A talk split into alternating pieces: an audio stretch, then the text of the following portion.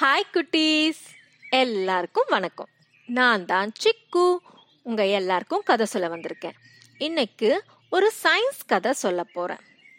உங்க எல்லாருக்கும் தோணிருக்கா? ஏன் ஆகாயம் நீல நிறத்துல இருக்குன்னு? ஏன் ஆழ்கடல் நீல நிறத்துல இருக்குன்னு? இதே மாதிரி தான் சார் சி வி ராமனுக்கும் கேள்வி வந்திருக்கு. சார் சி வி ராமன் யாரு தெரியுமா? நம்ம நாட்டோட மிக பெரும் அறிஞர். அவர் மிகவும் திறமைசாலி. அவர் பல அவார்ட்ஸ்லாம் வாங்கியிருக்காரு. இந்த உலகத்திலேயே மிக சிறந்த அவார்டான நோபல் பிரைஸ் அவார்டை அவர் வாங்கியிருக்காரு. அது மட்டும் இல்லாமல் இந்தியாவோட பாரத் ரத்னா அவார்டும் அவங்களுக்கு கொடுத்துருக்காங்க. அவருடைய அறிவுத்திறனுக்கான கிடைச்ச அவார்ட்ஸ் இதெல்லாம். அவர் யூனிவர்சிட்டி ஆஃப் கேல்கட்டாவில் ப்ரொஃபஸராக வேலை பார்த்துட்டு இருந்தார். அப்போது இங்கிலாண்டில் ஒரு மீட்டிங் ஒரு பெரிய கான்ஃபரன்ஸ் அட்டன் பண்ணிட்டு ஷிப்பில் அவர் இந்தியாவுக்கு திரும்பி வந்துக்கிட்டு இருந்தார். அப்படி வரும்போது அந்த கடலோட நிறத்தை பார்த்து அவருக்கு ஒரே ஆச்சரியம். எப்படி? நம்ம வீட்டில் இருக்கிற தண்ணியெல்லாம் கலரே கிடையாது. நம்ம தண்ணியை வந்து ஒரு டம்ளரில் ஊற்றினா அதில் கலரே இருக்காது. நம்ம வீட்டு கிணத்துல இருக்கிற தண்ணி கலரே இல்லை. ஆனால் இந்த ஆழ்கடல் மட்டும் எப்படி நீளமாக இருக்குது அப்படிங்கிறது அவரோட டவுட்டு முன்னமே ஒரு சில பேர் சொல்லியிருக்காங்க ஆகாயம் நீல நிறத்தை இருக்கிறதுனால இந்த கடல் வந்து அந்த ஆகாயத்தை பிரதிபலிக்குது. அதனாலதான் அது நீல நிறத்துல இருக்கு அப்படின்னு சொல்லி சொல்லியிருக்காங்க. ஆனா அந்த பந்தில் இவருக்கு வந்து திருப்திப்படுத்தல. இல்ல வேற ஏதோ காரணம் இருக்கு.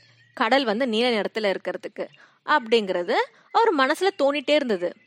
அதுக்கப்புறம் அவர் நிறைய ரிசர்ச் பண்ண ஆரம்பிச்சாரு. பண்ணும்போது அப்புறம் ஒரு விஷயத்த கண்டுபிடிச்சாரு. அது என்னன்னா சூரிய ஒளி கதிர்கள் இருக்கு இல்லையா? ரேஸ்.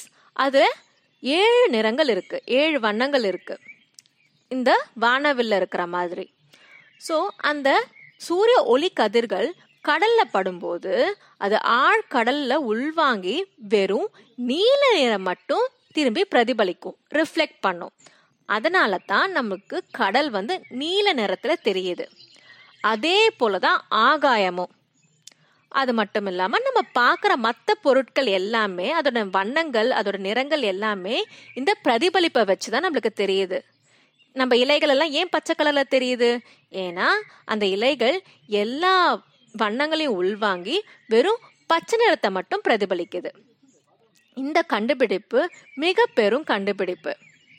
அதுக்கு ராமன் எஃபெக்ட்னு பேர் வச்சாங்க.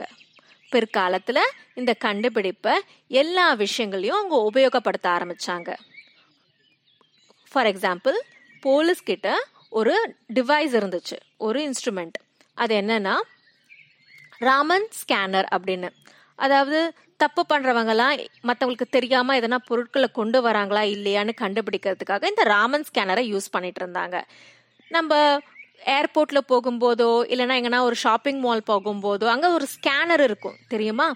அந்த ஸ்கேனர் என்ன பண்ணும்? நம்ம உள்ள போகும்போது நம்மள ஸ்கேன் பண்ணி ஏதாவது தேவையில்லாத பொருட்கள் இருந்தா பீப் பீப் சவுண்ட் கொடுக்கும். அது எல்லாமே இந்த ராமன் எஃபெக்ட் பேஸ் பண்ணி தான் கண்டுபிடிக்கப்பட்டுச்சு. குட்டீஸ் நம்ம உலகத்துல நம்ம தெரிஞ்சுக்க வேண்டிய விஷயங்கள் பல விஷயங்கள் இருக்குது. எதுலயும் ஒரு ஆச்சரியமோ அதிசயமோ இருக்கு. இதே போல நம்மளுக்கும் நிறைய கேள்விகள் வரும். நீங்களும் உங்க அப்பா அம்மா கிட்ட நிறைய கேள்விகள் கேட்பீங்க இல்லையா? அது ரொம்ப நல்லது. நீங்க கேள்வி கேட்டு ஒரு விஷயத்த தெரிஞ்சுக்கணும். நம்மளோ நம்மளோட அறிவுத்திறனை அதால வளர்த்துக்கணும். இதே போல பல கண்டுபிடிப்புகளை நீங்களும் கண்டுபிடிக்கணும்.